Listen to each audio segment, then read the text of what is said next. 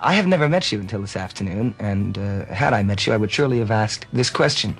How much of Revolution No. 9 from the White Album was accidental? Well, it's like an action painting. You don't... Revolution No. 9 is the weird one, right? Mm-hmm. I had a lot of loops, tape loops, which is just a circle of tape, if people who don't understand it, that repeats itself over and over. Had about 10 of them on different mono machines, all spinning at once with pencils and things holding them.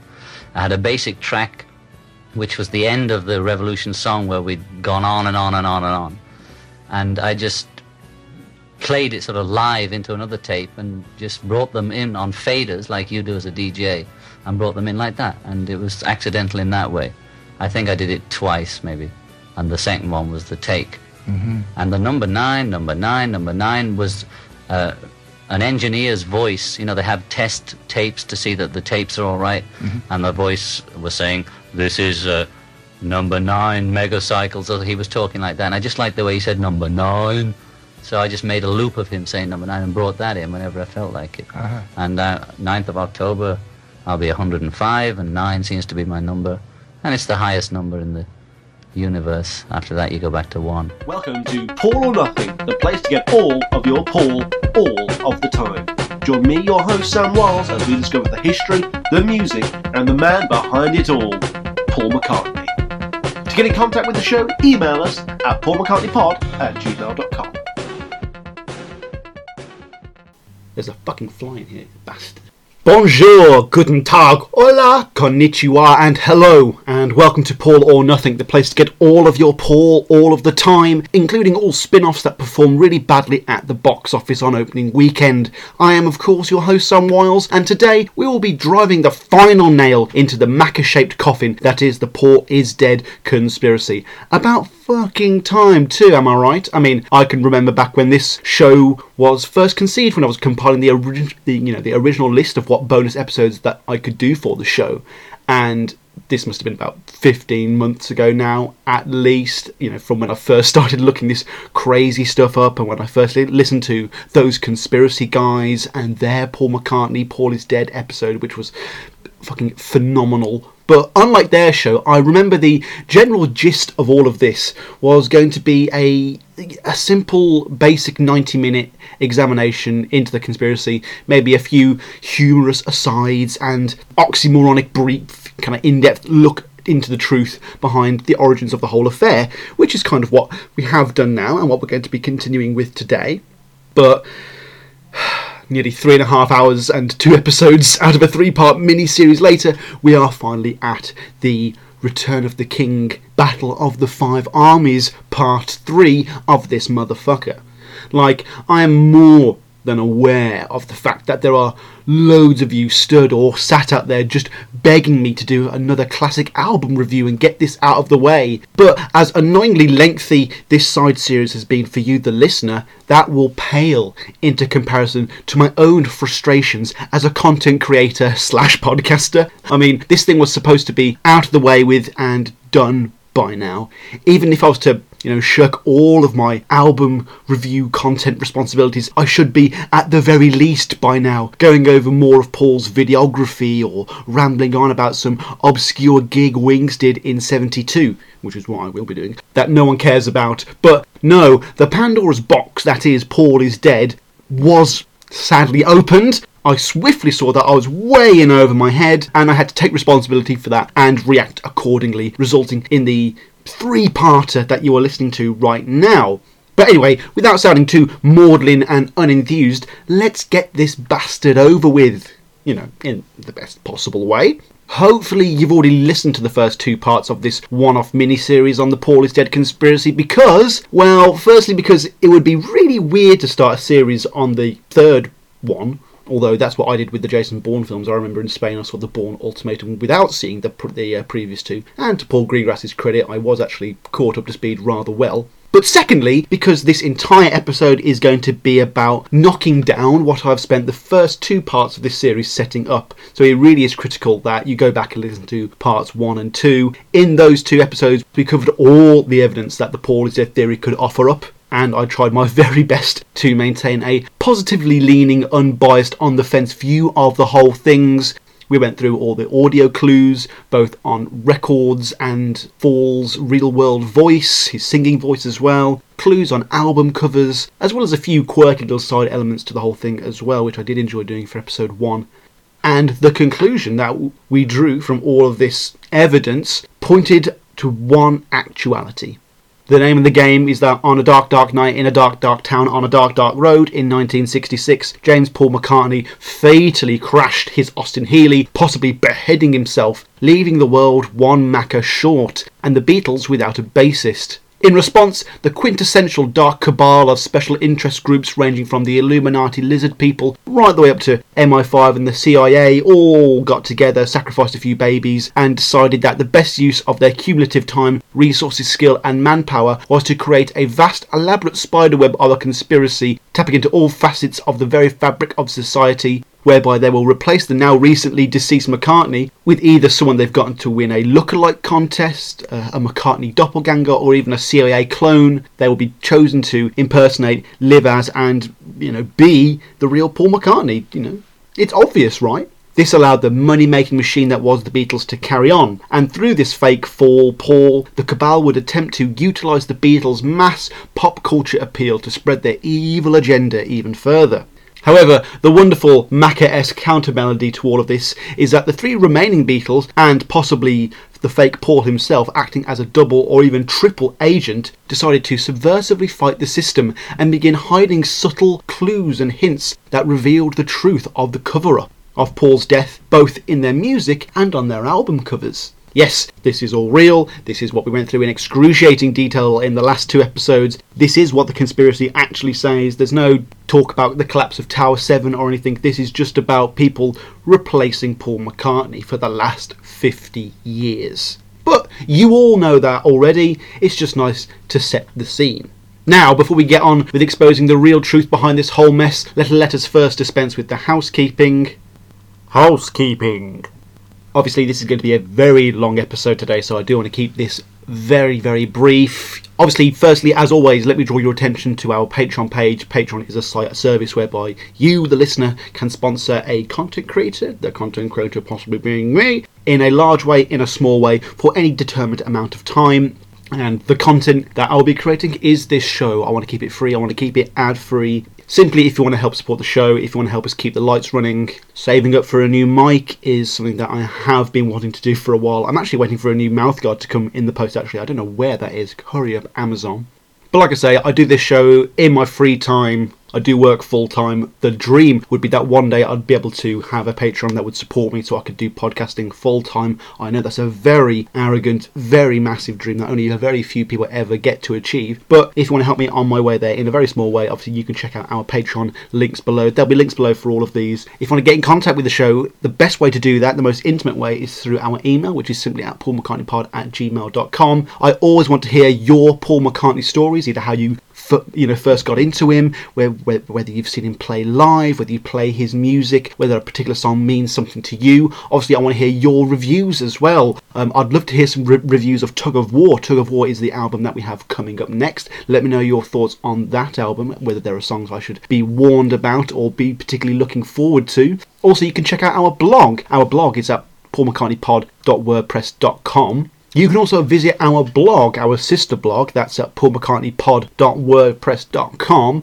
and it's basically the place where I get to put everything that I can't quite turn into an episode just yet. Many of the blog posts do eventually go on to becoming episodes, so if you want to see some content nice and in advance, you can check out the blog below. Recent articles, I've been working on another trilogy actually of posts whereby I will simply be giving it a nice send-off to Wings. Obviously on the show now, in the actual album review section, we have now finished doing Wings albums. We are now into McCartney's definite solo period now, and I basically wanted to categorise and calculate my entire thoughts on the band as a whole. In part 1, I was reviewing the album openers and album closers, best album tracks and worst album tracks, and part 2, which I've just recently released as well, I've been looking at the best Wings singles, the best A-sides and B-sides. Part 3 will probably be just their best albums ranked in order, and any other categorization that I can think of at the time when I write that one.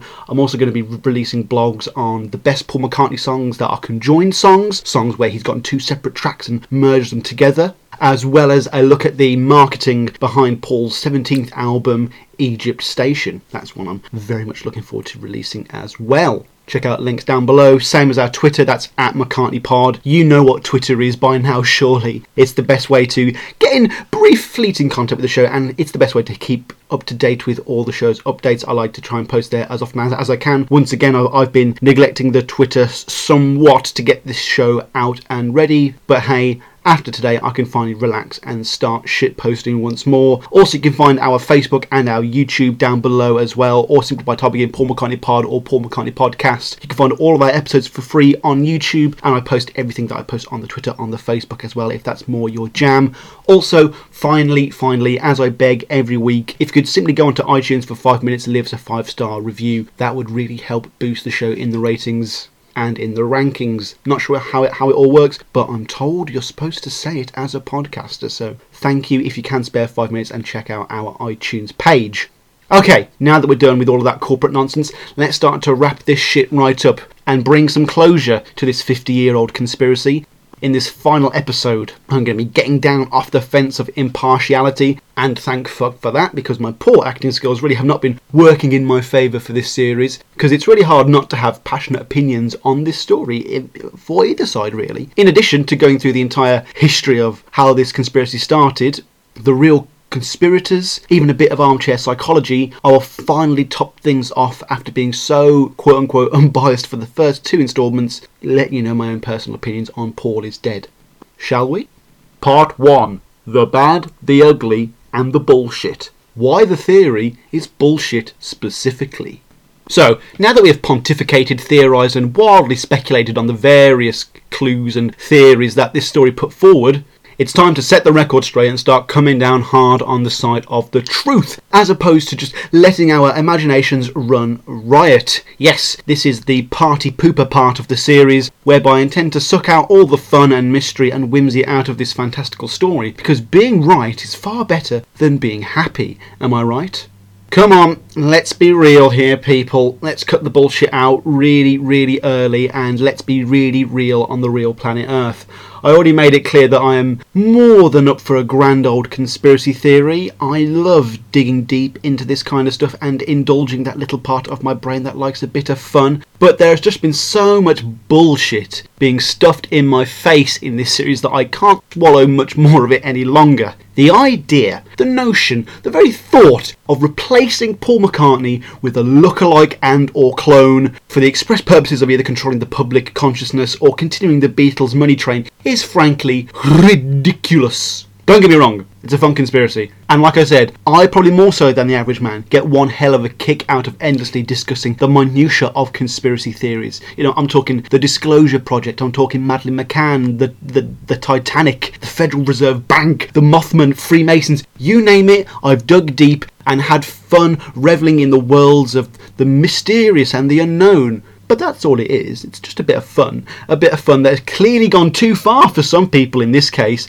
and there are clearly far too many people who are unable to see past the novelty of this rigmarole.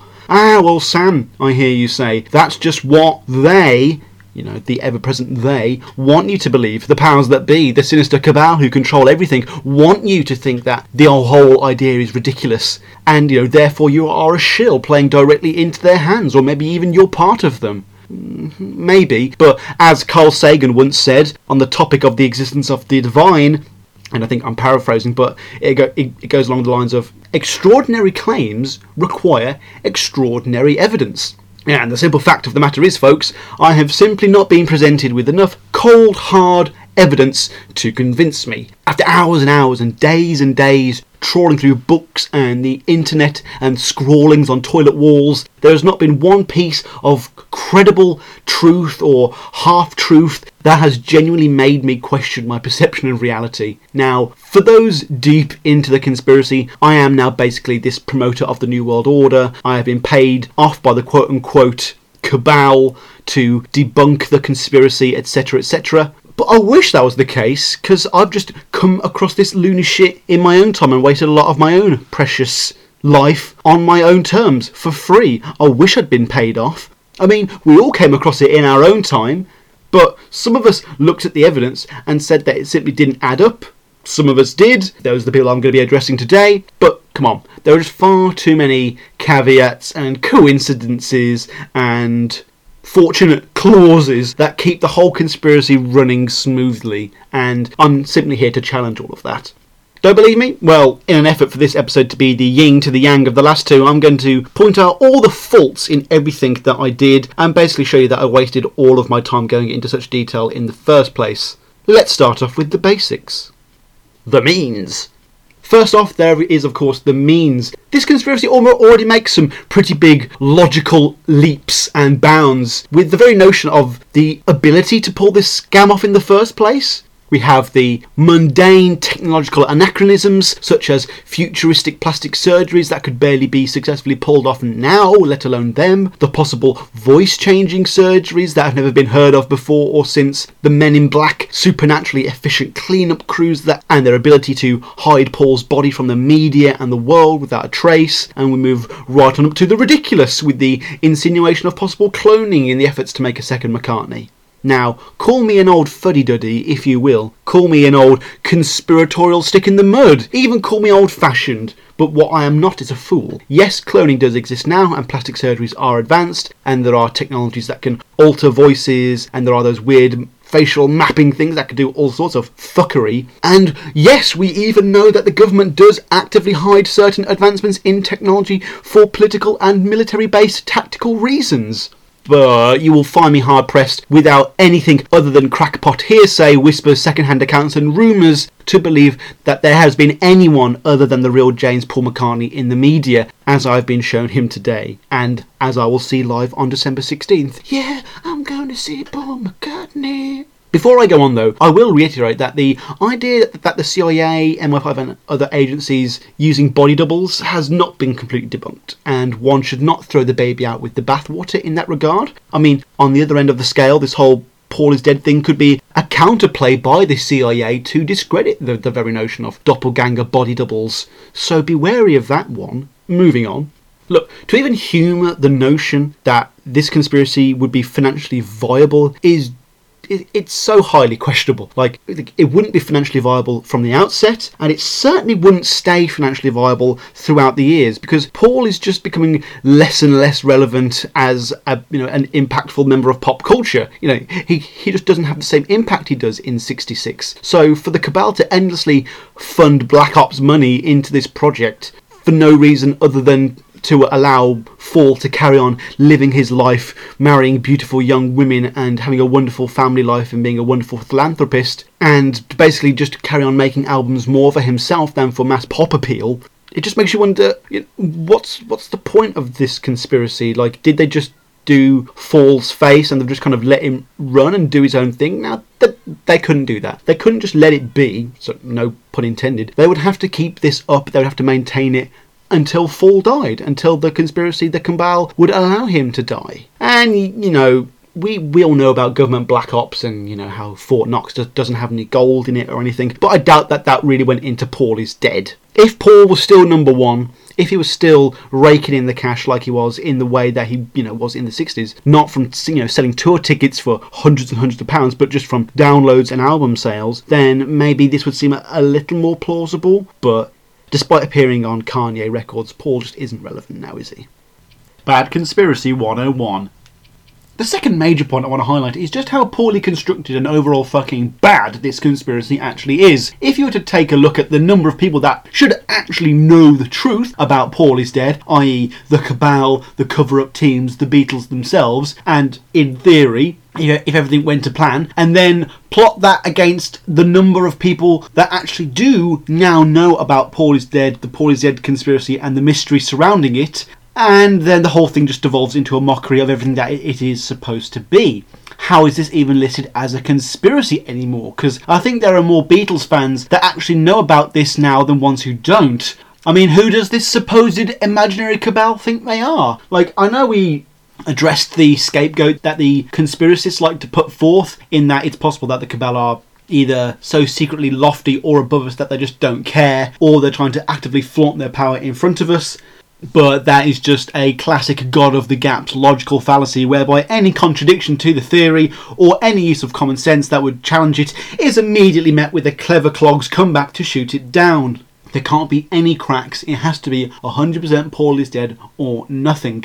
Almost like some 5-year-old kid who doesn't want to admit he's just been shot in his own game. I got you! No, you didn't. No. Look, the conspiracy is a joke. Everyone knows about it. Nothing has been kept secret, and nothing has changed at all. This cabal is comically bad at putting forth their agenda in a genuine secret way. How many people by now know that the three surviving Beatles were leaking all these clues as well? And there were seemingly no reprisals for this at all, with all the Beatles continuing to leave clues in all of their work for around 4 years unmolested, and even supposed clues in their solo work as well. We know that the Beatles were supposedly doing this, and the cabal know that we know this, meaning that either the cabal does not exist, or they have the most lax corporate policy enforcement of any organisation I've ever seen. Forget Spectre, forget Hydra, these guys are amateur. Whatever happened to, this organisation does not tolerate failure.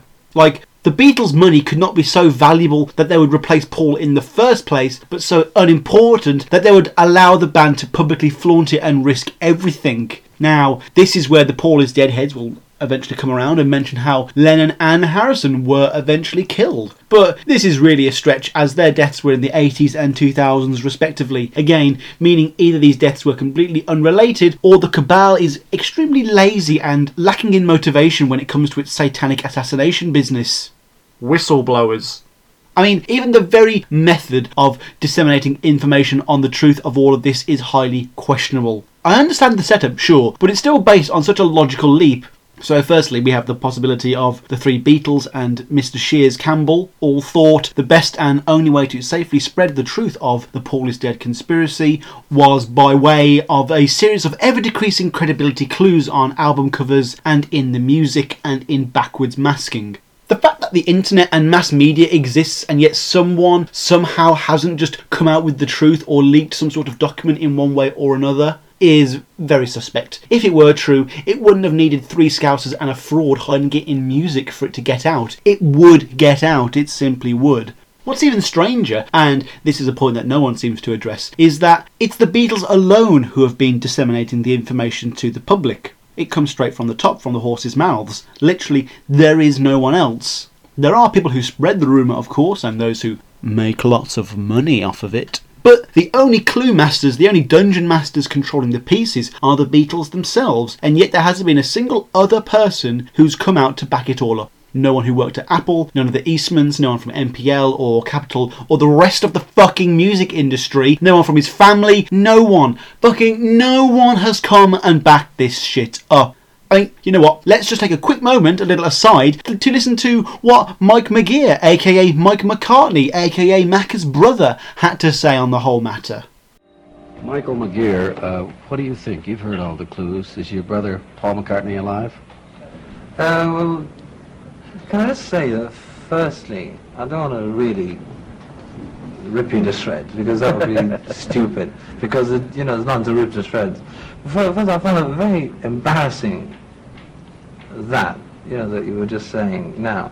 But the worst thing I found, that it was boring. That last however long that took, was a very boring piece of television. Television is to entertain, and that was fantastically boring, For the simple fact that it has no basis, no factual backing up. You've got nothing at all to base it on. It's just a fantastically contrived piece of press material, which you're making a television debut, and I've seen people make personal appearances talking about the subject. They're taking money out of these people's pockets, on a very bad, and the people down there, out of their pockets for a very bad piece of. It's not even entertainment, If it's funny or it's a good song or something like that, great. But when somebody's being conned, I think it's very. You think it's all a hoax, Michael? No, I think he's dead, all right. There's the proof. There's the proof. Yeah. Oh man, it's really it's terrifying. How that you get away with it? Yeah. Well, I think the point at which it becomes interesting is that it is an American phenomenon. I don't think that the British people would do this with this kind of a story. It was on once on the news that America had said something about a Beatle being dead. It was on once on the news. That How was it handled in England? It was once on the news. It was right. From precisely 6:50 in New York. There is a report that Beatle Paul McCartney has died. Good night. Right? Neither go on? That's correct.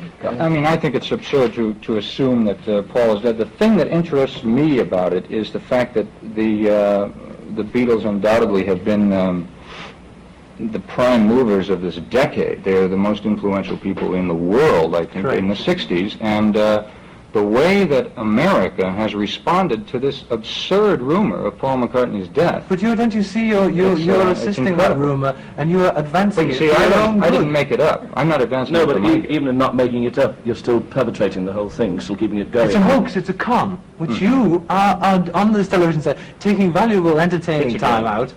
Of when Mike could be telling a couple of jokes or Douglas could be singing a song. You remember the remark of Mark Twain when a report got out about Mark Twain having been dead, and finally they reached him in those days, and he said, "The report of my death is greatly exaggerated." I think Paul said that almost those precise words. When was the last time you saw your brother? The last time? Yes. It was his funeral, I think. You know, there were loads of people in the comments, and there were quite a few Paul is Deadites on the internet who actually looked at that clip. And when they heard Mike McGear's own kind of witty put-downs that were kind of mocking the very notion of the Paul is Dead conspiracy, without actually going, you know, Paul is alive, and he gives sarcastic quips and stuff, they actually took that as Mike McGear actually admitting that Paul actually was dead. But, you know, think about it. You would need to silence many more people than just Mike McGear. The sheer number of people who have had to have been silenced, coerced, bribed, or beaten into submission for this to have stayed secret makes it very unlikely that something of this cultural magnitude would have remained a proper secret. Yes, I know there are real conspiracies like the Bay of Pigs and the Lusitania and the Gulf of Tonkin and 9/11 and Area 51 and Lady Diana, Princess of Wales and all that malarkey. It does prove that some conspiracies are real and things are always being hidden from us. But there isn't a single credible, irrefutable whistleblower, a single witness, no one coming out on their deathbed saying, I was the plastic surgeon, or I helped bury Paul McCartney. A single photo, not one document, not one credible testimony. Nothing on this entire affair. It's incredibly pathetic. Next, the music.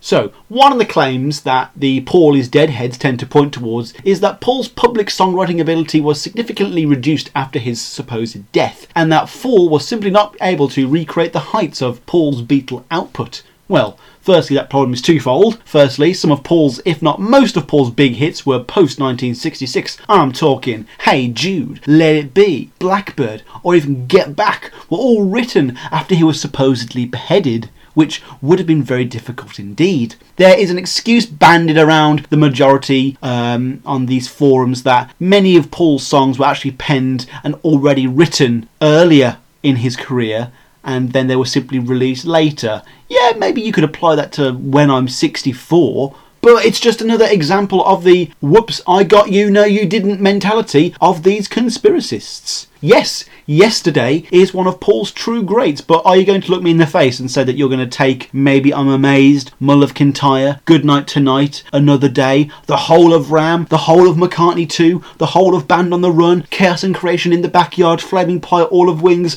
all of the Firemen, Twin Freaks, the lot of it, and claim that it wasn't all clearly written by the same man who did not die in 1966.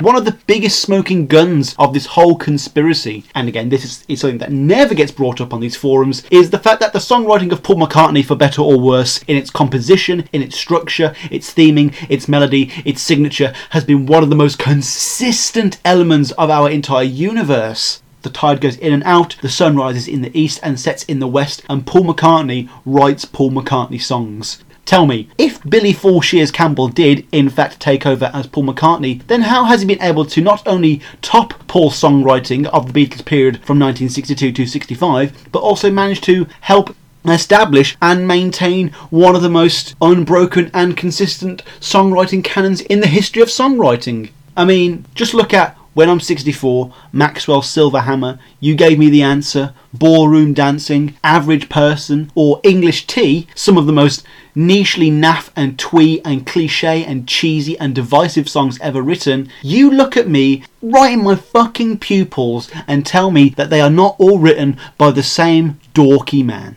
I love him, but it's true. Only a single, particularly lame individual such as Paul could ever be so obsessed with something so naff for so long and continue to release it to the public in utter spite of its lack of commercial value. The fact that Paul has just released Come On To Me and I Don't Know, two of the most stereotypically Paul McCartney songs ever written, is incontrovertible proof that it is the same man that wanted to write show tunes for his dad back in '61. Also, if the cabal have been trying to control us through Paul in this messianic way, then why is Paul struggling to make it even into the top 100 these days? Even with the assistance of the very real music industry elite, Paul is struggling to remain relevant, like I say, and has done so pretty much ever since the breakup of the Beatles. Yeah, he still commands a vast audience of listeners and he sells a lot of tours, but much of the excitement and the buzz surrounding him is for his back catalogue than anything else, and he rarely wins over brand new fans with brand new content. If Paul did have the backing of the almighty, all-powerful cabal, then wouldn't he have achieved a little more commercial success in the pop charts in recent years? As they would surely have tried to have, to keep up the process of implanting us and subliminally controlling us with more low-frequency energy and bad vibes and shit. Or did Paul get replaced with young blonde women who dance around with the eye of Horus? Who knows? The effect. In working out the real goals of the Paul is Dead cabal and what the point of all of this was, we really have to stop, take a second and look around to see what the supposed effects may have been. Well, since 1966 we've had economic turmoil, giant forest fires tearing across the globe, oil shortages, terrorism, war, religious strife, racial divisions, LGBT discriminations. We are ever reliant on television, mass media, the internet and prescription medications, and overpopulation is basically threatening all life on Earth as we know it. The list ever goes on. But was any of this brought about by keeping Paul McCartney alive in the 60s? Okay, maybe my point is a little bit of a stretch there, but Paul is Deadhead seemed to be lacking any actual motivations behind the decision to replace Paul McCartney in the first place. If it was purely for the money like we've mentioned earlier, then I can see your point slightly more. I mean, the Beatles are still one of the highest selling acts despite having broken up in 1970, both in terms of merch and record sales, shockingly.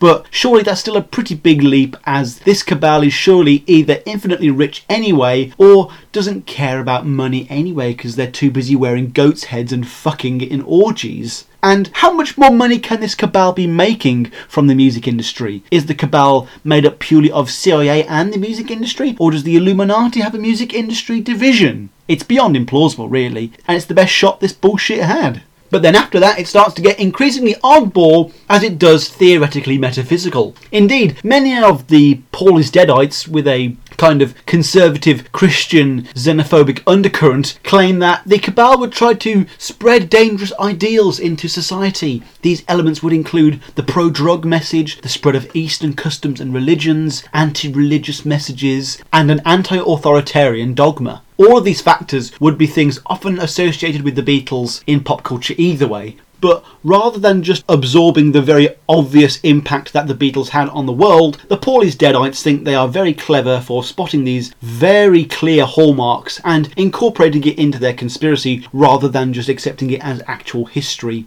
These oddly reactionary fears expressed through the conspiracy reflect the fears of the establishment at the time of the Beatles rather than any fringe member of society now. But yeah, they don't like foreign ideas and they seem to like a Christian, conservative, drug-free America. Again, this wouldn't be the same if the conspiracy came from any other country, and it's a clear indicator that the Paul is Dead rumour could only have manifested in the way it did in America. Another of the major things that the cabal tries to spread, and this is a phrase you come across constantly with these Paul is Dead heads, the Illuminati are very concerned with Not spreading government propaganda or mind control devices, but the spread of bad vibes, negative vibes, evil energies, negative auras out to the populace of the world. You get an awful lot of new agey types within the conspiracy community, as they are both kind of fringe groups who feel oppressed by the establishment. And with the Paul is Dead community, there is this awful spidey sense I have whereby you feel the people who believe in this crap also believe in the healing power of crystals, aromatherapy, dream catchers, smelly candles, astrology, chi,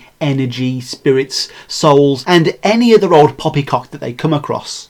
But the most obvious piece of evidence against the fact that the Illuminati were spreading these bad vibes, unless they were so subliminal, is just the fact that the Beatles' music is amazing. I'm sorry, there are no negative vibes to be had here at all. The Beatles' music is young, it's pro-drug, it's pro-freedom of expression, it's pro-freedom of choice, it's pro-freedom from oppression, it's pro-free love, it's pro-happiness and anti-work and fuck you, really, if you think that it provides anything other than the best vibes for all the people of the world. And then finally, we have the only possible narrative that can make any kind of sense, you know, if it were true. But the thing is so abstract and fantastical in both its conception and execution that it cannot be disproved nor proved. Again, showing us how cult-like and religious the dogma of this whole Paul is Dead thing is. The idea is that the cabal would use Fall and subsequently the Beatles' music to subliminally spread their message. Government programming, political ideologies, satanic sermons, beams that will turn us into corporate mindless slaves. And, you know, yeah, this totally doesn't sound like the ramblings of a paranoid schizophrenic at all. But, like I say, if this were true, if these subliminal messages were in there, their effects are so minimal that we haven't noticed. Consistency.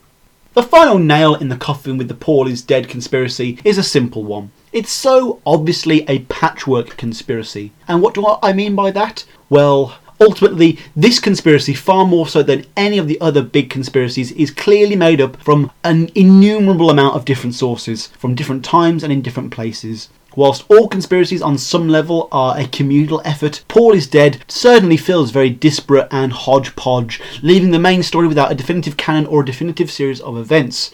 I know I'm having a pop at this stuff by comparing it to a religion, but this is the one case I wish it was actually more like a religion. I would really appreciate a Paul is Dead Bible to set several of the elements of the story straight. The lack of a consistent narrative put forth by the conspiracists mean that the evidence often clashes, dates don't match, and along with other inconsistencies make the Paul is Dead conspiracy simply too infantile and lazily put together to ever take seriously.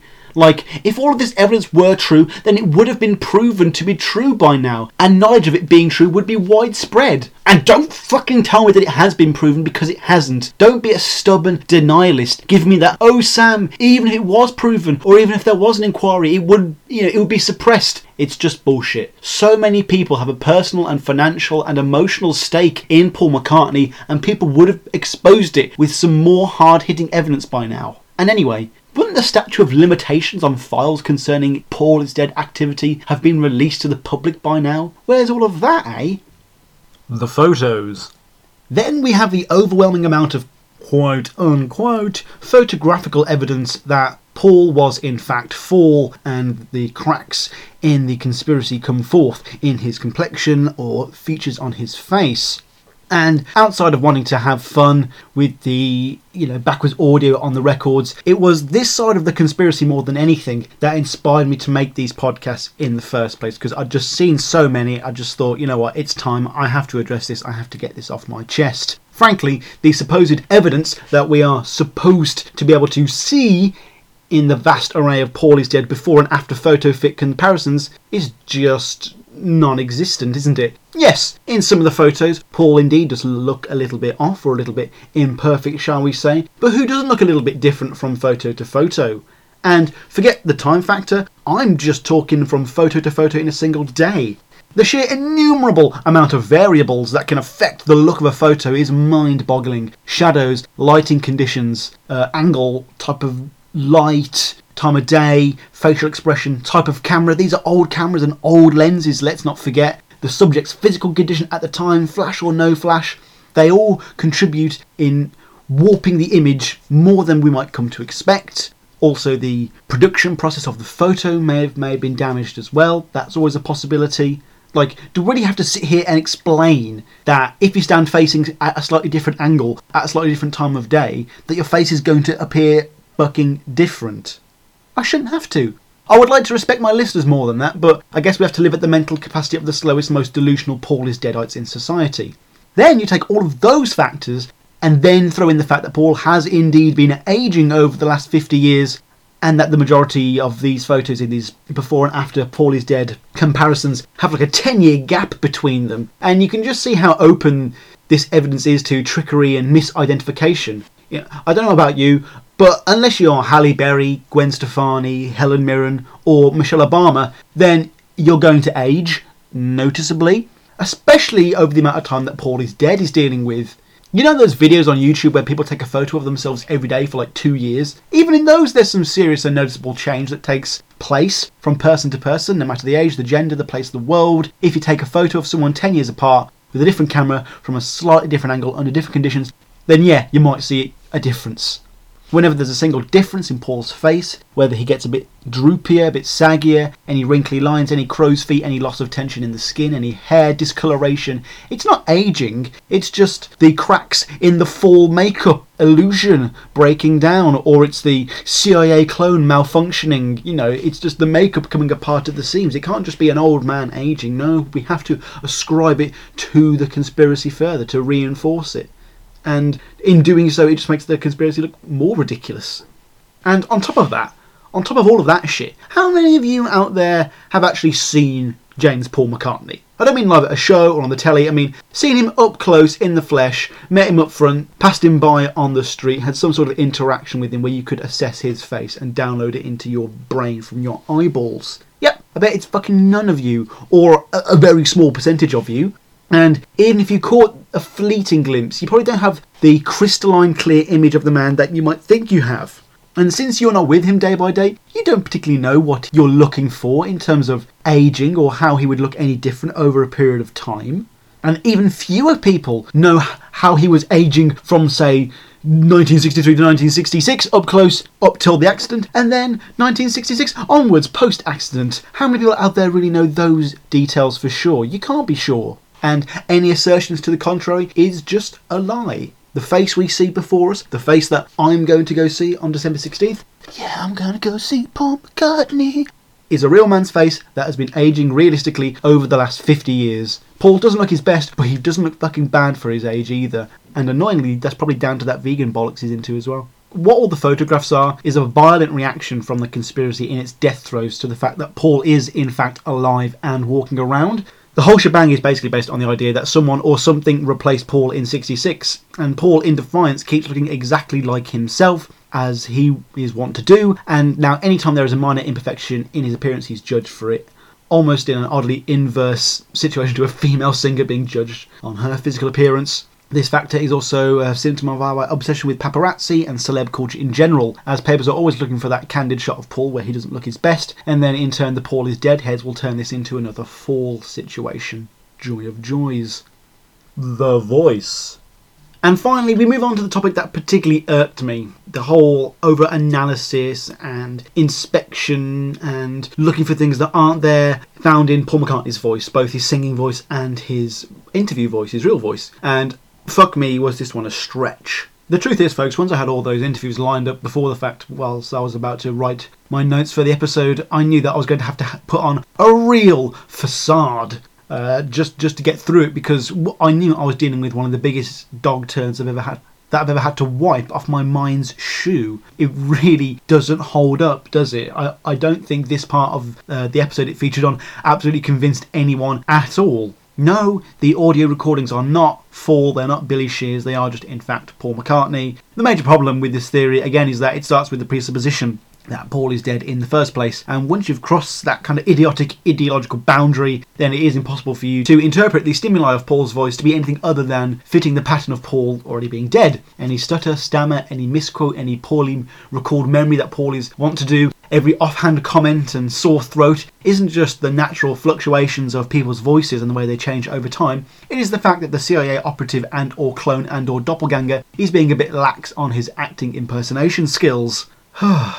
And what's weird for me is that some of the very things that people cite as being clues as to what is giving away for impersonating McCartney are actually some of the very things that define Paul McCartney's speech more than anything. I think people kind of pretend that Paul didn't speak the way he did before 1966. Like, you know, when Paul does his, and like he scratches his nose and stuff. That's just something he's always done. Maybe he didn't have as much airtime on his own, but you know, in 1962 when the Beatles first came out, but he definitely still spoke exactly the same way.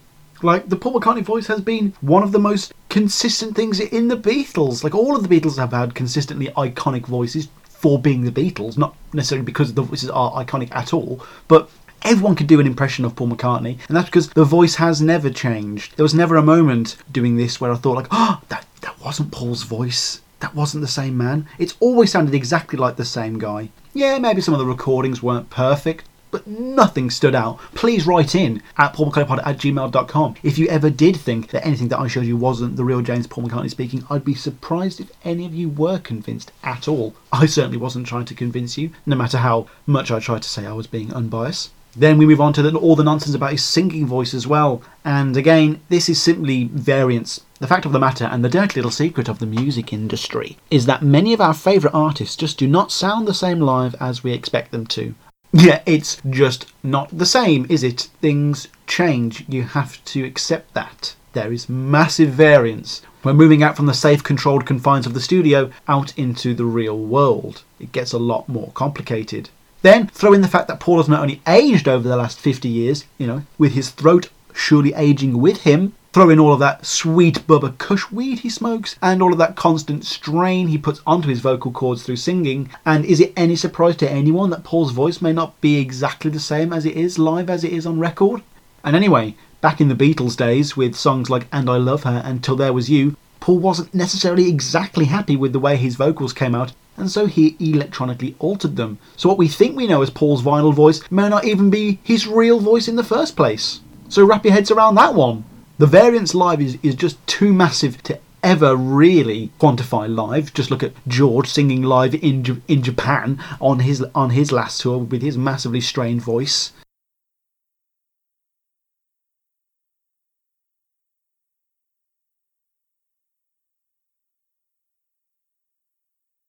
You know, that doesn't mean he's a clone or a doppelganger or anything. And then throw in the fact that the Beatles' studio wizardry was so perfect anyway that it's rare that we ever really heard a raw McCartney vocal in the first place. So it's just completely unquantifiable to say what a voice should or shouldn't sound like, regardless of whether it's Paul's or not. Patient Zero. What arsehole started all of this crap anyway? This is the part of the show where we are finally going to peel back the curtain, swallow the red pill and cut all the bullshit, and simply list all the facts as is, end of. This following segment will reveal the true origins of Paul is Dead, and then we will muse a little on how this collection of manic so-called clues could ever have grown into the titanic bloody mess that we've been detailing over the last few hours. The radio broadcast. Like most tales of this scale, it can be tracked back to a single source from which it was able to grow forth and multiply. This original utterance of the theory was spoken during a phone call into a university radio program. This original utterance of the theory was spoken during a phone call into an American university radio program. The call was a student from Eastern Michigan University named Tom Zarski who rang up Detroit radio station on what must have been a very slow news day on a Sunday afternoon, October 12, 1969. The DJ who took the call was a man named Russ Gibb, a man now synonymously infamous with this whole story. Little did he know, but that day was to be one of the biggest of his entire career. The caller, Tom Zarski, was very clearly uneasy from the get-go, and there was this definite frantic air of someone on the run. Right from the start, this Zarski character lets Gibb, the host, know that it's only a matter of time before the authorities or the cabal or the lizard people catch up to him and trace the call, and in a deranged, rambling rant akin to a homeless man at the back of the bus, details the foundations of the Paul is Dead conspiracy. There's the use of backwards and hidden messages, the hidden clues on album covers, the lot. After many years of never really talking about it in interviews, Gibb discussed the entire scene in an interview with BBC Scotland in 2014. He said, "Some young kid called me from one of the universities and said, I heard that Paul McCartney is dead. And I said, no. I hear rumours about every rock star, that they're either dead or that they're a doper. Most of these things are just rumours. PR rumours to get publicity, and he said, no, if you play a record backwards, you'll hear them talking about it, the Beatles being dead. I said, what? Playing the record backwards? And he said, take number 9 from the White Album and play it backwards. I said, you're kidding me. But then I played it backwards, number 9, where a very pronounced English accent says number 9, and it very clearly said, turn me on dead man. Well, that floored me. That absolutely floored me. So when I came back on the air, the phone lit up like it was a Christmas tree and all of our lines were jammed. And then I got on a special phone line that we had with the manager of the station, and he called me saying, what are you doing? I said, I don't know. We've hit something, a nerve, and the kids are all going crazy calling me about playing records backwards and clues on record albums. And he said, I don't know what you're doing, but keep doing it. I had been in London and I'd spent some time with Eric Clapton, who was a good friend, and I called Eric in London and I said, Eric, have you heard about it? There's a rumour going on in the United States that Paul McCartney is dead. And he said, no, what are you talking about? What? Paul McCartney is dead? I said, yeah, they've got it in a record, they've got it on so forth. And then he said, wait a minute, he said, you know, come to think of it, I haven't seen Paul in about a month and a half. And that did it. After that, all hell broke loose. And from there on, the conspiracy began to spread. And from there on, it began to spread. Why? Because it was juicy, that's why. It's obviously a very fun concept that lights up certain parts of the imagination, and it's incredibly interesting to talk about. Except it's not fun for everyone. Not for the OGs and for people like Tom Zarski, because the thing is, these people who rant on about Paul is dead, who come across like paranoid, delusional weirdos with certain personality disorders, may in fact act that way because many of them are paranoid, delusional weirdos with certain personality disorders. And the conspiracy and conspiracies in general, like I say, do attract certain personalities like that. Personalities that are already prone to mind-altering shifts in reality and worldviews, perhaps. Many people who are prone to one conspiracy are prone to many. They deep dive down the rabbit hole and there's very little chance of returning. And these people are the real preachers of this ridiculous faith, and they are the ones who then subsequently spread the rumour across a wide variety of radio stations, and they tell their friends, and they post videos on YouTube, and they put more articles out in newspapers and stuff like that. It's all over the internet, but they all owe a debt to those original first DJs and journalists that picked up the story back in the late 60s. The next major shifts in the Paul is Dead conspiracy went from radio to print form, as many articles started to circulate about the conspiracy. The first of which was run by Illinois University's student newspaper, the Northern Star. The article was called Clues Hint at Possible Beatles' Death and was released September 23, 1969 by a man by the name of Tim Harper.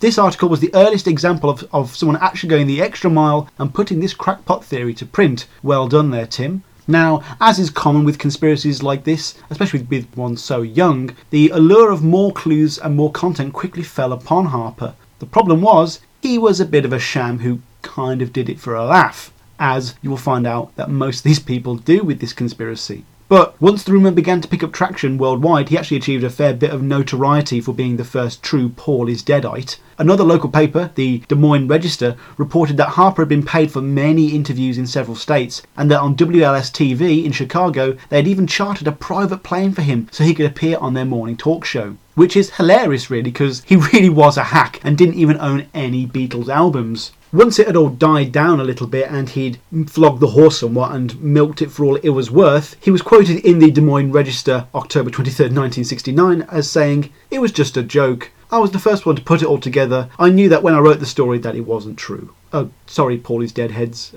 stumbling at the first hurdle there. Article B.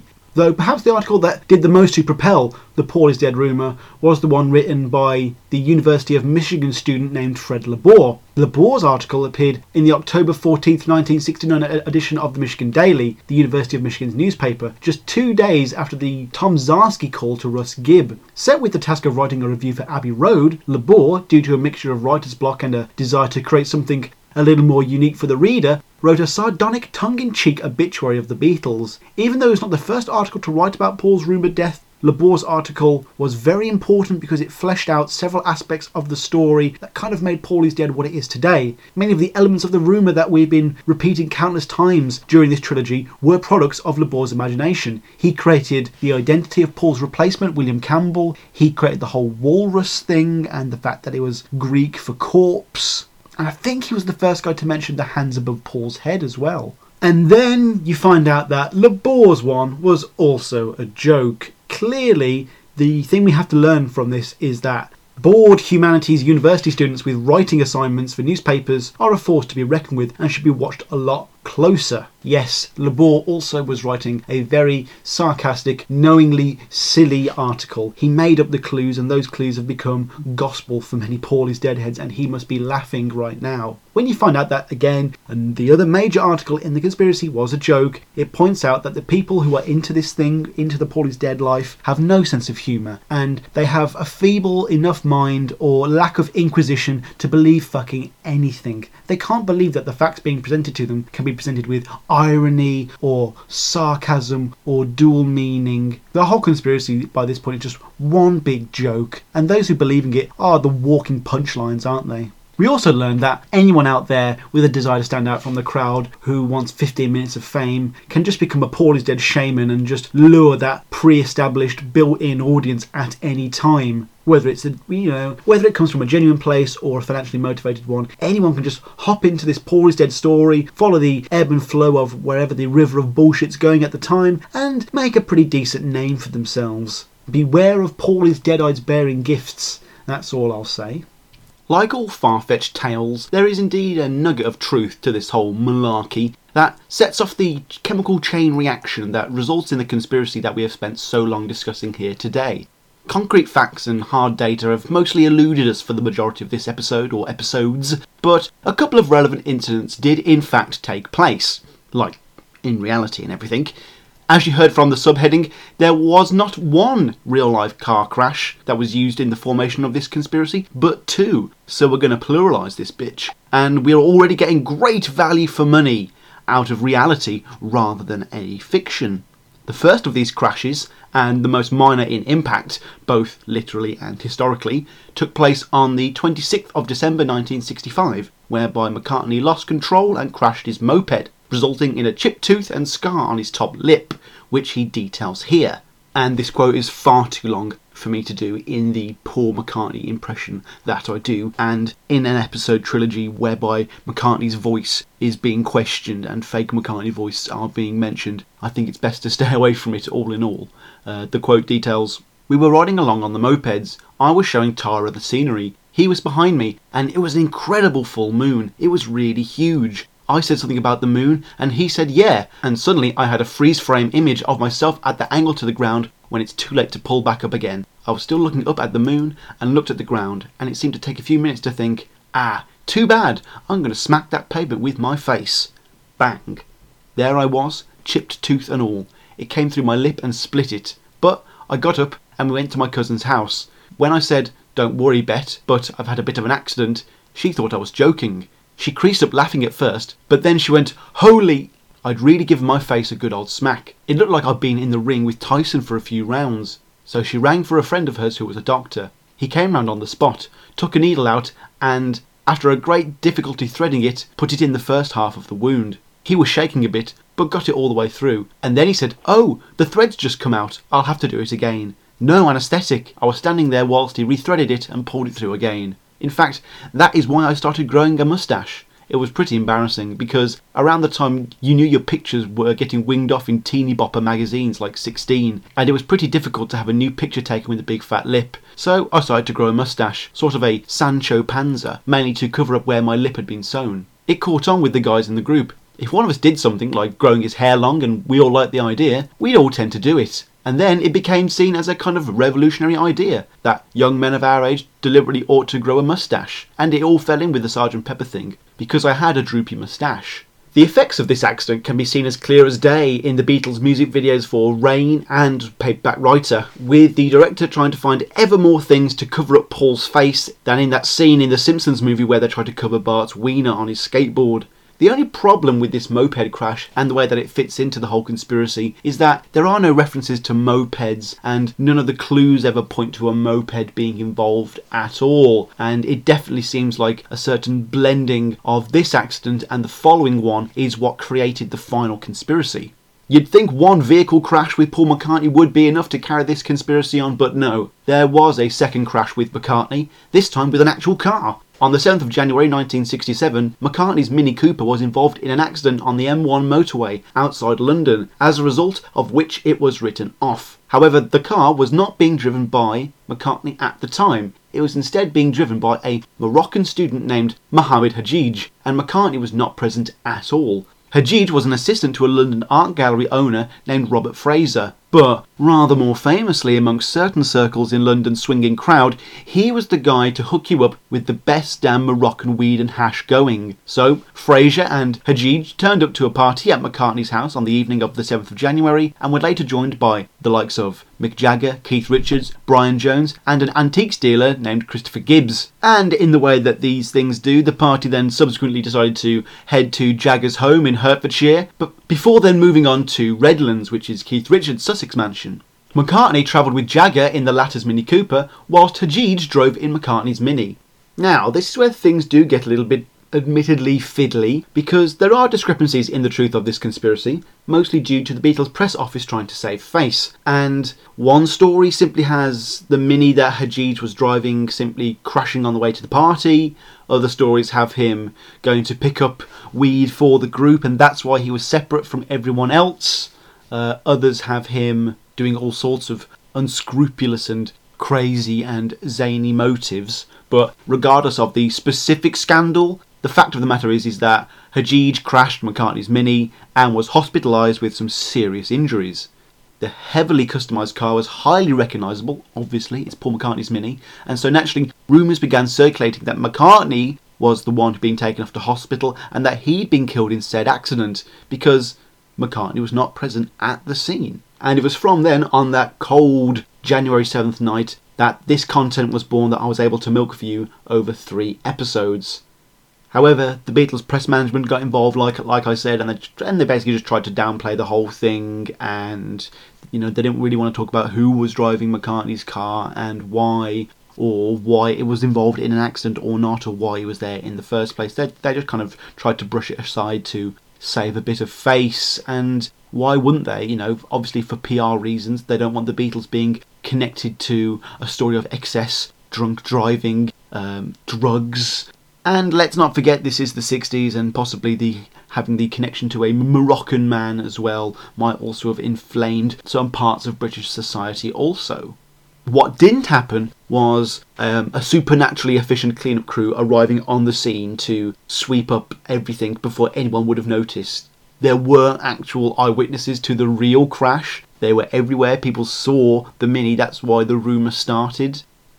So there would have been one eyewitness for the actual car crash that actually killed Paul McCartney. If it really happened, there just would have been. And yet, in the conspiracy, no one was ever there to see this supernaturally fast cleanup crew that took McCartney's beheaded body away. Yet, in real life, when there is no conspiracy, except for the fact that Beatle management are trying to save a bit of face, we actually do have eyewitnesses, and yet that's not enough. The point of all this, of course, is that yes, there were in fact real car crashes, but it's easy to see how the real-life events are the cornerstones from which the wider conspiracy is built. It is these snippets of reality that allow the conspiracists to blur the lines between reality and fiction.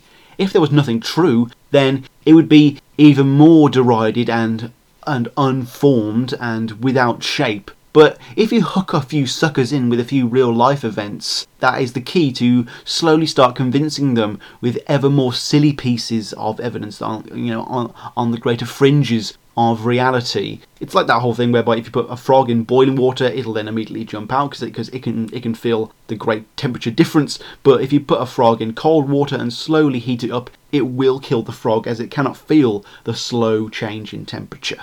Now, just as a brief aside, I would not recommend that anyone at home actually try that experiment. Don't worry, the research has been done. But yeah, I think this whole segment is basically just another case of real life being a bit too boring for these conspiracists. The Missing Beatle. I mentioned in part one of this series that there was indeed a factual conspiracy whereby John Lennon, George Harrison and Richard Starkey went behind Paul McCartney's back, even going so far as to supposedly forge his signature to hire Alan Klein, the obviously retrospectively shady figure, as their manager. Now, as a result of all of this, as well as the already present violent tensions at Apple, Paul decided to up sticks and begin his never-ending life's quest to find the ultimate escapism from Beatledom. He took Linda, he took the kids, he took Martha in a kind of pre-Wings tour, all up to the famous Ram farm up in Scotland.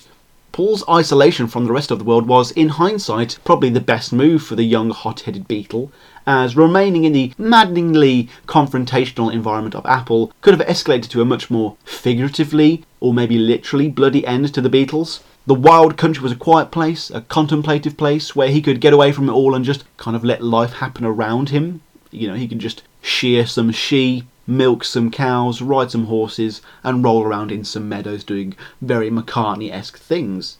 Most importantly, he was literally under no pressure to do anything for anyone. He was already isolated from the other three Beatles. You know, they'd already gone behind his back and hired Klein. Klein didn't particularly like him or the Eastmans. There were no plans to record another Beatles album or a tour. So the only people he had any reason to be around was his family, and that's the way he kind of liked it.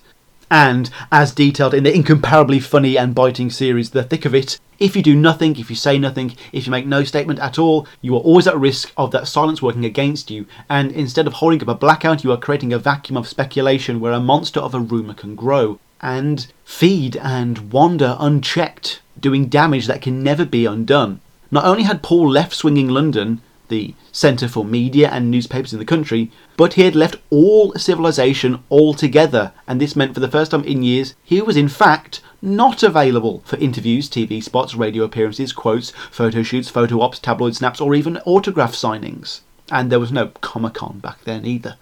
He was truly off the radar, and this was the perfect place for a death rumour to be born. There was no sign of him, there was no way to get in contact with him, and no one could confirm that they'd seen him for a while. Remember that quote from Eric Clapton earlier? He hadn't seen Paul in a month and a half. By all measure of measurable measurements, he was, for all intents and purposes, dead.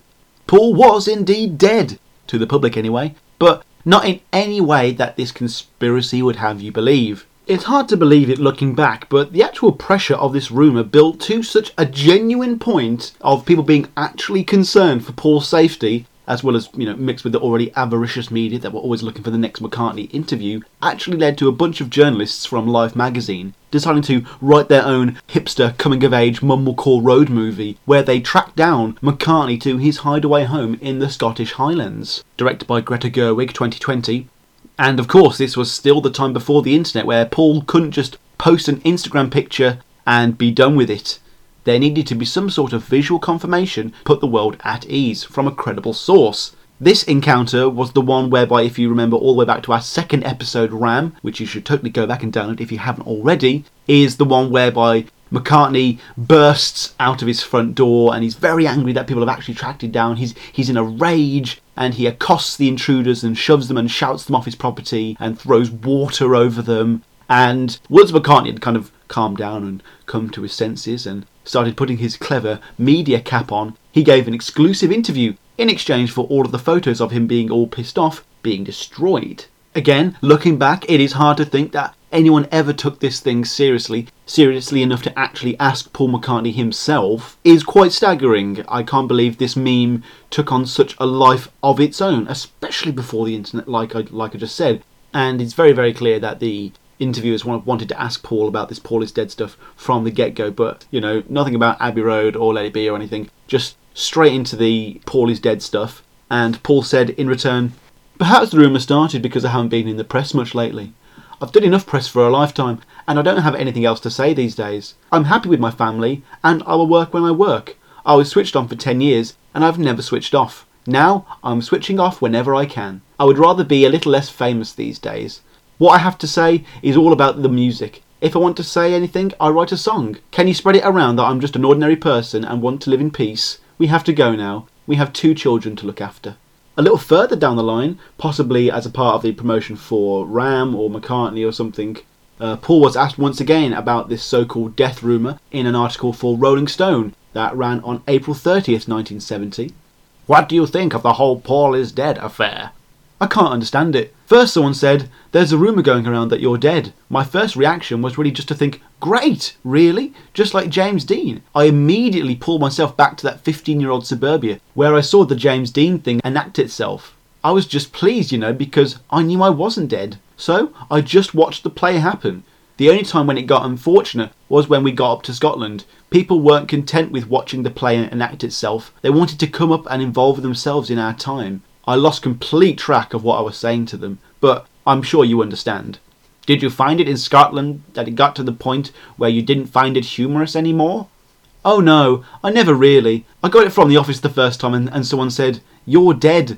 So I thought, well, that's funny, that's James Dean, blah blah, and then I forgot about it. Then I saw it in a newspaper and I thought, well, that's still amusing. I got to Scotland and then people began to interfere because in Scotland, people stick out like sore thumbs. And if they're pressmen, reporters, they stick out like even sorer thumbs. And then if they're ugly pressmen, then forget it. And they were, you know, generally speaking. So it did get to be not funny. But I can laugh about it now, folks. Well, what's the moral here? It's simple, really. If there are rumours about you being dead, just do a live broadcast or something and just get it over with, because we don't want another one of these starting, even though there will be one. Fueling the fire. One element of the story that we haven't touched on is how complicit the real, alive, not dead Beatles were in helping propagate the Paul is dead rumour even further. Like the saying goes, there is no such thing as bad publicity, and any conspiracy that will A, get people talking about the band, and most importantly B, makes people buy records, play them backwards, therefore scratching them only for them to go out and buy another one, is marketing genius at its finest. And for you to look at me in the podcasting app eye and say that no one at Apple wasn't already one step ahead of the game, then you simply don't know how big business works. I mean, one of the big ones we have today is, you know, whether Lady Gaga or Kanye West or Jay-Z, Beyonce, Rihanna or Tay-Tay or Justin Bieber are all in the Illuminati, because like sometimes on stage or in their promotional material they'll be like some Illuminati or occult symbolism, and guess what? They're not. If you were in the Illuminati today and you were a performer, the worst thing you can do is make the Eye of Horror symbol on stage. It's hardly very subtle, is it? Oh, but Sam, they're flaunting their power in front of us and showing us how they go. Oh, shut up. Shut up. Look, yes, there are cabals of businessmen who help each other out politically, financially, and, you know, in business. But it's got nothing to do with eyes and masons and pyramids. Yeah, you know, there was that whole Bohemian Grove thing, but I think that's quite benign. The fact that you don't have to like ascribe like a religious cult to it, like you can just have businessmen out there working for each other. But the whole point of this is that every time you run around there screaming that, you know, Beyonce's in the Illuminati and making a compilation video and making a blog post about it, you're just helping the commercialization of Illuminati imagery, and you're getting people to talk about the band and talk about the artist, and you're getting them to watch their new video or check out Iggy Azalea's new shite single. It's just how business works. They're getting you hyped up about something. It's just advertising, I'm sorry. And with that being said, duh, of course the Fab Four were fueling the rumour. It has been proven that they all knew about it, but it's not like they will ever admit to it, save maybe, you know, the last survivor on their deathbed. But it would be very unlikely for them to actually not know what was going on. They all knew they could drum up even more publicity and exploit it if they wanted to, but Paul is a genius with the media, and it's kind of fitting that he is the one who would have died, because he's the one who can just drum up the most publicity in that way, being Paul McCartney somehow. Now, I'm not saying the Beatles did it for the express purpose of selling records, but I'm definitely saying Apple didn't put a stop to it for that very reason. The Beatles themselves probably did it just for a bit of a laugh, just to fuck with us, just to see what they could get away with, how far they could push the conspiracy. Maybe just test the waters to see how crazy the fan base really was. I mean, they've had death threats by this point, they've had people rush them on stage and crazy letters and stuff, and I'm sure they've been shot at on stage at this point, so maybe they were just testing the waters of crazy. So maybe they were just doing experiments on the crazy that is the Beatles fan base. But if it was about selling records, then that would be selling your soul to the cabal, if you ask me.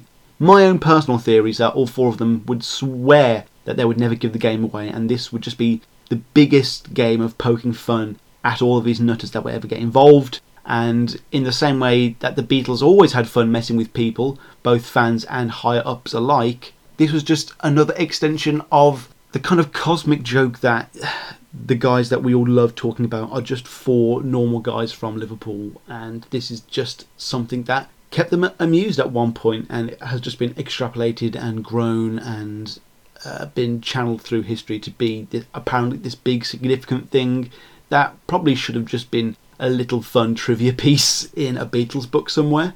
Look, they weren't trying to create a grand conspiratorial narrative like I was saying, you know, subliminal messaging was something they just had fun with, backwards masking it is something that they also had fun with, and they were just incorporating all of these silly offshoot elements into their grand works, and they are little flaws that always kind of shows what the Beatles could get away with at any point.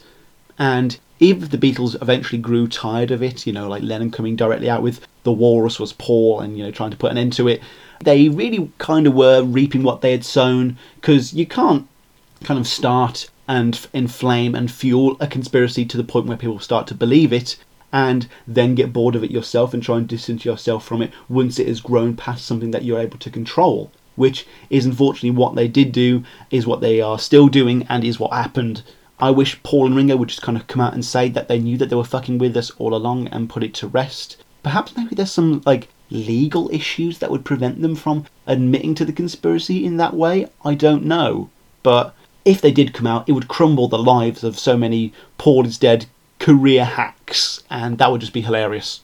Or, you know, they could just turn around and say that Ringo was also replaced and he's just as much of a shill as the rest of them. The verdict. Man asks himself a question to get the segment rolling. So Sam, what do you think about this Paul is dead conspiracy? Did you ever believe it? And what are your closing thoughts on the matter? Well, firstly, let me say thank you for that brilliantly well-worded question. Well, three questions, I should say. And I'll answer the first two for you now in quick succession. No, I don't believe it. It's clearly bullshit. And no, I never once believed it for a second. It's clearly bullshit. And now that we've got those pressing issues out of the way, I think I can finally lay to rest and begin wrapping up this mess that I've gotten myself into once and for all. Paul McCartney, for better or for worse, is still very much alive and kicking. If anything, he's healthier than ever, having given up on the ciggies and going full vegan, possibly even giving up drugs now as well. And seemingly his fan base is bigger than ever. There seems to be more interest surrounding him than ever. He's got an album coming out. He's going on another tour. This man is simply just not dead. This whole Paul is dead thing has now become a textbook example to test whether someone has truly gone over the edge into the borders of what politically correct people would call crazy town. It's the flat earth for Beatles fans, yes. This Paul is dead thing is just a wonderfully insane, living manifestation of society's most eccentric, inquisitive and overly idiosyncratic members. Now, buckle up, kids, because this is where I'm going to go proper armchair psychologist here. I'm going to risk it all. I'm going to lay it all out there for myself and see what sticks. But to me, the cultural, historical layman, this whole Paul is dead phenomenon seems to be the natural culmination of such mass hysteria surrounding four human musicians from Liverpool.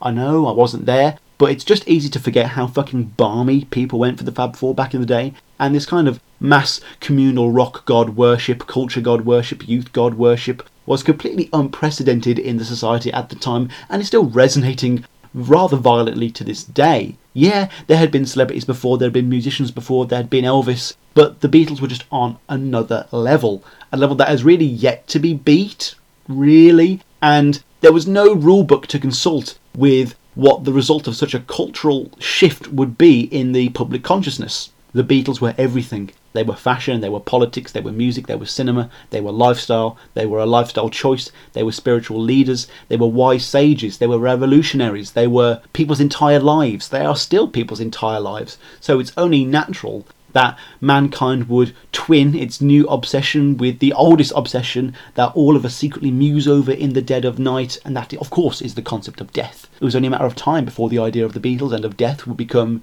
inexorably inseparable.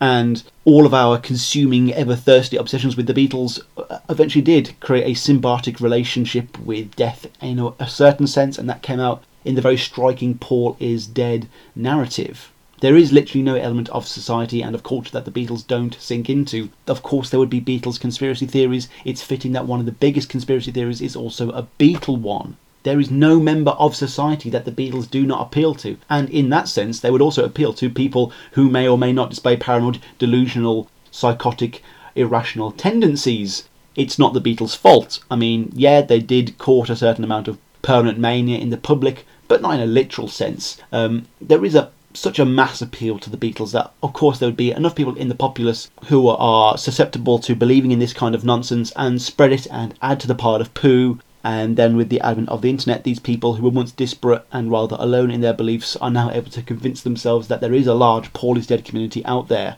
who, just like them, have been able to see through the curtain. And whilst 98.9% of people will hear this conspiracy and then forget about it in about 10 minutes, there is that small percentage of the population who just can't seem to see past the joke, see past the gag. It's all one big gag. Of course, the Beatles conspiracy theory isn't real. It's almost like a commentary on conspiracy theories. It's just taking the mick out of how pareidolia and people's obsessions will find anything. Probably only the smallest percentage of clues in this conspiracy can actually be attributed to the Beatles themselves, and the rest are just blanks that have been filled in by fractured minds, shall we say. It could have been any of the Beatles, really, and I think history just chose Paul through random coincidence in the way that it's always done. Yeah, he kind of is the media Beatle, but if anything, if history was writing the story properly, it probably would have made more sense for this narrative to come up with a John is Dead storyline. But going back to the missing Beatle part of this show just a short while ago, it is possible that at the height of the Beatles' cultural and spiritual powers, and in fact, in some parts, some denizens of the internet, the Paul is Dead conspiracy fan base has actually fractured off into a John is Dead conspiracy narrative that goes all the way back to the front cover of Help. But that is another story for another time. When Paul decided to go up to Scotland, he basically severed this intangible connection that the public had with one of their gods.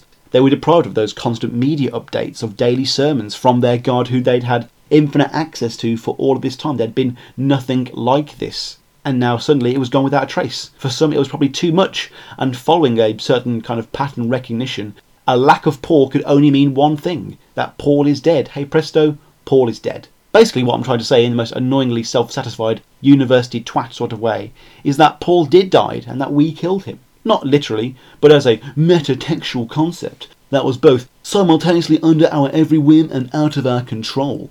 We killed him with our minds. And there we are, folks. We are fucking done. We have done it. Every fucking angle, every nugget of information that I could find that was remotely interesting. Paul is dead, is done, it is over. I'm never going back to it. But that doesn't mean it is necessarily the end of these conspiracy-based podcasts. In my hunt for Beatle conspiratorial content, I found a couple of other interesting little stories that would be able to make wonderfully shorter single-part episodes. But before I wrap things up, let me just say one thing. Oh, I'm sorry. I'm aware that I've gotten very distracted with these bonus episodes and these side series, but Paul is Dead specifically, because that was indeed meant to just be one episode, and we've kind of drifted away from the podcast's original focus, which was on the music and the albums of Paul McCartney. But the Tug of War and Pubs of Peace episodes are now at the top of my to-do lists. I'm not saying I won't be releasing other things, but what I am saying is that the lion's share of my focus will be shifted towards those two albums until I exercise them out of my system and get it over with. They are long overdue. Yes, there is a whole spectrum of Paul McCartney content to cover, and on this show we are always experimenting with doing stuff that no one else is doing, and I'm more than looking forward to the next hot hits and cold cuts, the next video analysis, the next gig review. But yeah, I'm going to pull my finger out here and get some music-based content back out there onto the streams. This has been Paul is Dead, folks. Yes, I'm sorry that the ending was kind of a bit of a downer. It's just all bullshit, I'm afraid. There is no moral. Some people believe this absolutely impossible to believe thing. I think I've deconstructed it pretty well. I'm sorry there isn't a moral other than don't believe this horse crap. But hey, if the conspiracists can't be bothered to construct a proper conspiracy, well, I don't think I should give them a proper episode either. I'm not going to give them the satisfaction or the honour. Thank you so much for listening to Paul or Nothing. This has been the concluding trilogy of a much belated 3-part series. I am, of course, your host, Sam Wiles. Check us out on the Twitter, which is @McCartneyPod. Let me know what you think about Paul is Dead. If you want to tell me in a bit more detail, drop me an email at paulmccartneypod@gmail.com. Find us on YouTube and on Facebook simply by typing in Paul or Nothing or Paul McCartney Podcast. Check out our blog, which is paulmccartneypod.wordpress.com. The latest article that's just gone up is the 12 McCartney Commandments, which are the 12 ways that you can be more like Paul and live your life as a more holy member of the faith and of the flock. Please do check that out. I had a lot of fun writing that one. Leave us a 5-star iTunes review, of course. If you can log on to iTunes and do that for us, we would appreciate that massively. And finally, check out our Patreon. I'm sure I bored you about it. Thank you all so much for listening, folks. I'm sure No Words is already playing us out right now. No more Paul is Dead. I hope you enjoyed it. I had a lot of fun making it, but it's been a long time coming. It's all bullshit, folks. It's all bullshit. Take it away, Danny.